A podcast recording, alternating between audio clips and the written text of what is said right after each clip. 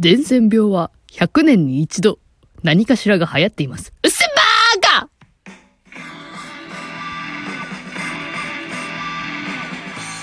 さあやってまいりました。ゆとりふリーダーに代わりに叫んでほしいことをリスナーの皆さんに募集いたしまして、こちらは後半戦になっております。ぜひ前半の方から楽しんでいただけたらとても嬉しいです。リスナーの皆さんにはこの投稿一番スカッとしたなというものにぜひ投票をお願いいたします。このトークの詳細欄の方に、URL 貼っておきますので、そちらの方から匿名で応募ができるというようなものになっております。1位になった方にはラジオネームにあったイラストをプレゼントね。わあ、ワクワクしちゃう嬉しいプレゼント。さあやっていきましょうか。先ほどは意識たけしの、鼻毛のやつね、鼻毛のやつ読んだんで、それの次から読んでいきたいと思います。ラジオネームスクランブルエッグのせカレーの代わりに叫んでほしいこと、長崎ちゃんぽんのテイクアウトでも食べさせてちょっとごめん、もっと練習してきゃよかった。長崎ちゃんぽんのかきちゃんぽんいいね。これリズムいいね。あ、やばい、深夜テンションの出来だ。テイクアウトでも食べさせて、そのままの意味です。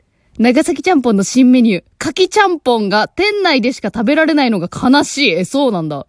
最近流行りのコロナで外食しづらいのもありますし、長崎ちゃんぽんがバイト先の真横にあるのもまた店内で食べづらい。わ、これめっちゃわかる、この気持ち。ちなみに言うと、坊は牡蠣好きですか？あ、実は牡蠣がそんなに好きではありません。あれさ、牡蠣とかアサリとかってさ、じっくり見るとさ、未確認生物っぽくない？なんか、あ、無理ですってなって。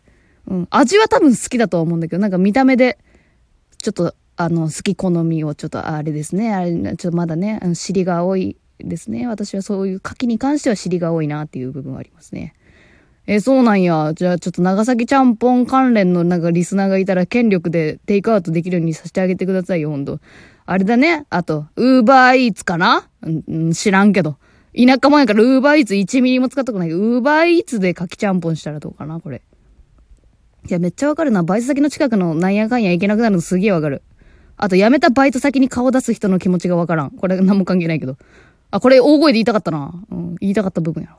続きまして、ラジオネーム、カナッペの代わりに叫んでほしいこと。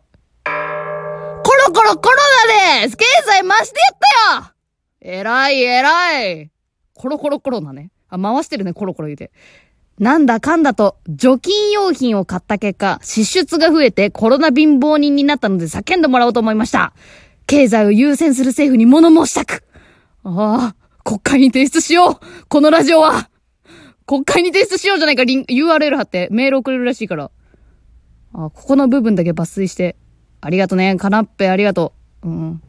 ちょっと私安倍総理のモノマネできるようになりたいなと思ったんだよな、最近。そう、なぜそう思ったかっていうのはちょっとおすすめの動画があるんで貼っときます全然関係ない話しちゃった、急に思い出しちゃって。ラジオネーム七つみの代わりに叫んでほしいこと。ただいま、給料半額セール中でーす。これ皮肉だね。昨今の情勢のせいで非常にわびしいお給料です。いや、そうよな。どうにか前向きにできないかと考えた結果がこちら。うわ、マジで泣ける話やん、こんなん。七つみめっちゃ振り絞って送ってくれてる。店頭で叫びたい気持ちでいっぱいです。ゆとぼを頼んだぞ。ただいま、給料半額セール中です。どうぞご覧くださいませ。ご覧くださいませ。で、給料明細並べとく？展示品みたいに。で、見てもらう。わあ、これはとんでもない明細ですね。って、みんなに言ってもらうっていう。あ、給料明細の、なんか、そういう美術館あってもいいんじゃない？ありそう、現代アートで。給料明細を展示するっていう美術館。あ、これちょっと誰か企画してよ。よくね、これ。なんかすごい、社会風刺になりそう。コロナ以前とコロナ以後の給料明細を展示するというの。同じこと2、3回言っちゃった。すごすぎて。よくね、これ。新しいアイデア生まれたよ、七つみ。いや、マジででもね。いや、サービス業、マジでめっちゃ複雑じゃない？いや、サービス業をはじめとする、まあ、医療関係者、わからん。いろいろ、まあ、みんな大変なんだわな。うん、そういうことや。ごめんなさい。一気に全部まとめちゃってごめんなさい。いやー、で、レンタルビデオショップはね、これはまた逆の闇なんだけど、なんかすごい売り上げが上がってるらしいんですよ、どうやら。やっぱ任天堂スイッチの売り上げが半端ないみたいでね。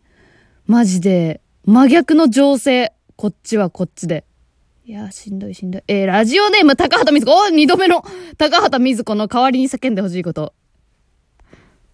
マッチでーす、黒柳さんで合ってるこれ。私、大の字のマッチでーすしか知らないんやけど。マッチでーすやって。平成7年生まれにマッチでーすを言わせてきたけど。若い男女とおっさんに人気のゆとばずですが。え、そうなの？おっさんに人気なん。ハイクラスの女性の聴取率がいまいち伸び悩んでいるのが課題の一つである昨今であります。なんかみんな昨今って言わない？ここの投稿者。そこで中年女性にファンの多い近藤正彦のモノマネで人気のテコ入れを図ってみるのはどうでしょうか。あ、いいアドバイスですね。全力でモノマネをすることにより、豊島女のファン獲得が見られます。ワンチャン、鶴太郎ファンのババアも取り込みます。口悪くなってんだよな、これ最後の方でどんどん。あ、高畑瑞子、なんか、この、グラデーション悪口。うん。いいですね。とりあえず言ってみたけど、これ増えたかな。いや、でもね、あれよ、意外とね、いるよ。40、50代の女性最近増えたんだ。なぜか知らんけど、どれをきっかけにそうなったかわからんけど。うちのお母さんが聞いてるからかもしれん。もしかしたら。55、6ですけど、うちの母、おみつ。おみつがもしかしたら布教してくれてるかもしれんな。言うて。いや、多分、おっさんより女性の方が多い気がするんだけどな、でも。ぶっちゃけ。どうなんだろう。知りませんが、知りません。知りませんが、今増えただろうね、多分これ。ラジオネーム高畑瑞子。すいません、ババアは言い過ぎました。おばさんに訂正させてくださいって、ビビったお便り来てましたね。もう取り返しのつかないことをしてしまいました。あなたはしょうがない。もう言っちゃいましたんで。どんまい。続いて、ラジオネーム、青の代わりに叫んでほしいこと。お酒でハイになりたい！お、なんか違うパターン来たよ、これ。お酒を飲んだ時の酔いやすさ、酔い方など人それぞれだと思います。楽しく飲んで程よく酔って嫌なこともお酒と一緒に流せれば最高ですよね。ですが、僕は酔いにくい体質な上に、酔ったとしても一つ一つの所作が少し雑になるくらい、言動であったりテンションは全く変わりません。あ、わかる。私もそうだよ。眠くなるくらい。さらにはそうなった時にはすでにお酒の味に飽きてしまっている状態です。ああ、一度でいいので、お酒で楽しく酔って日々の嫌なことやストレスもすっ飛ばしてしまいたい！ああ、やっぱストレスあった。と言いつつ、飲み会という大勢が集まる場所は苦手だったりするのですが、複雑な乙女心やな、これ。乙女。ああ、わかるわ。オンラインで人と繋がりたいけど、今流行りのズーム飲みにはすごい腹が立ってる私と全く同じ心境ですね。うん。あと、お酒はね、お酒で解決することなんてないんだよ、やっぱ。シラフで語り合うとも、それが一番大事だなと、やっぱり私は思いますね。父がアル中で死んでるので、やっぱ、アルコールに対しては、積極的に中指立てていこうかなと思っております。ラジオネーム、マッハ4、マッハ4。マッハ4、4、どれマッハ4。代わりに叫んでほしいこと。うわー！ 20歳になるの怖すぎー！同い年の友達がこの気持ち分かってくれなさすぎー！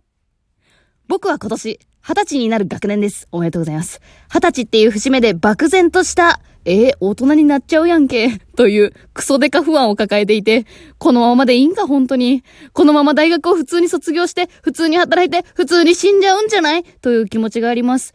普通がいかに難しいことかということは至るところで言われていて、分かっているつもりですが、何も成し遂げずに死んじゃうのがめちゃめちゃ怖いです。周りの友達にそういう話をしても、でも、酒を合法的に飲めるよ。わら。などと、めちゃめちゃ薄っぺらなことを言われてしまいます。うわ、これめっちゃいいお便りじゃねえか。すげえわかるわ、気持ち。うん。いや、偉いよ。偉いよって言われるのもちょっとムカつくかな。ごめん。なんか年上マウントみたい。なんか20歳の頃ってさ、なんか若いからいいんだよって言われるのもすごいなんかムカつかなかったかな。私すごいそれ覚えてんだよね。なんか年上のマウント。あ、若ーとか。若ーっていう言葉を作ることによって自分を守ろうとしてる大人たちの言葉がマジで嫌いだったんだけどさ、なんだろうな、なんかそこら辺の時の不安みたいなのは確かに、なんかやり出したらいいんじゃない？やっぱ。小説書き始める。バンド組み始める。なんかやり始めたら、ちょっと他の人に言いふらしたら恥ずかしいけど、自分にとっては気になってることをやったらいいんじゃないかな。まあ私は21でラジオ配信をこっそり始めましたから、友達に内緒で。で、徐々にバラしてますけど。この間の、年末の忘年会の時には、ポッドキャスト、今年来ますからって言っといたから、地元の友達に。今年流行りますから、ポッドキャストって言ってね。うん。まあそれに私が流行りに乗れんかったらもう終わりなんやけども。まあそうやって生きっていったら、何か見えてくると思います、きっと。マジで応援してるわ。うん。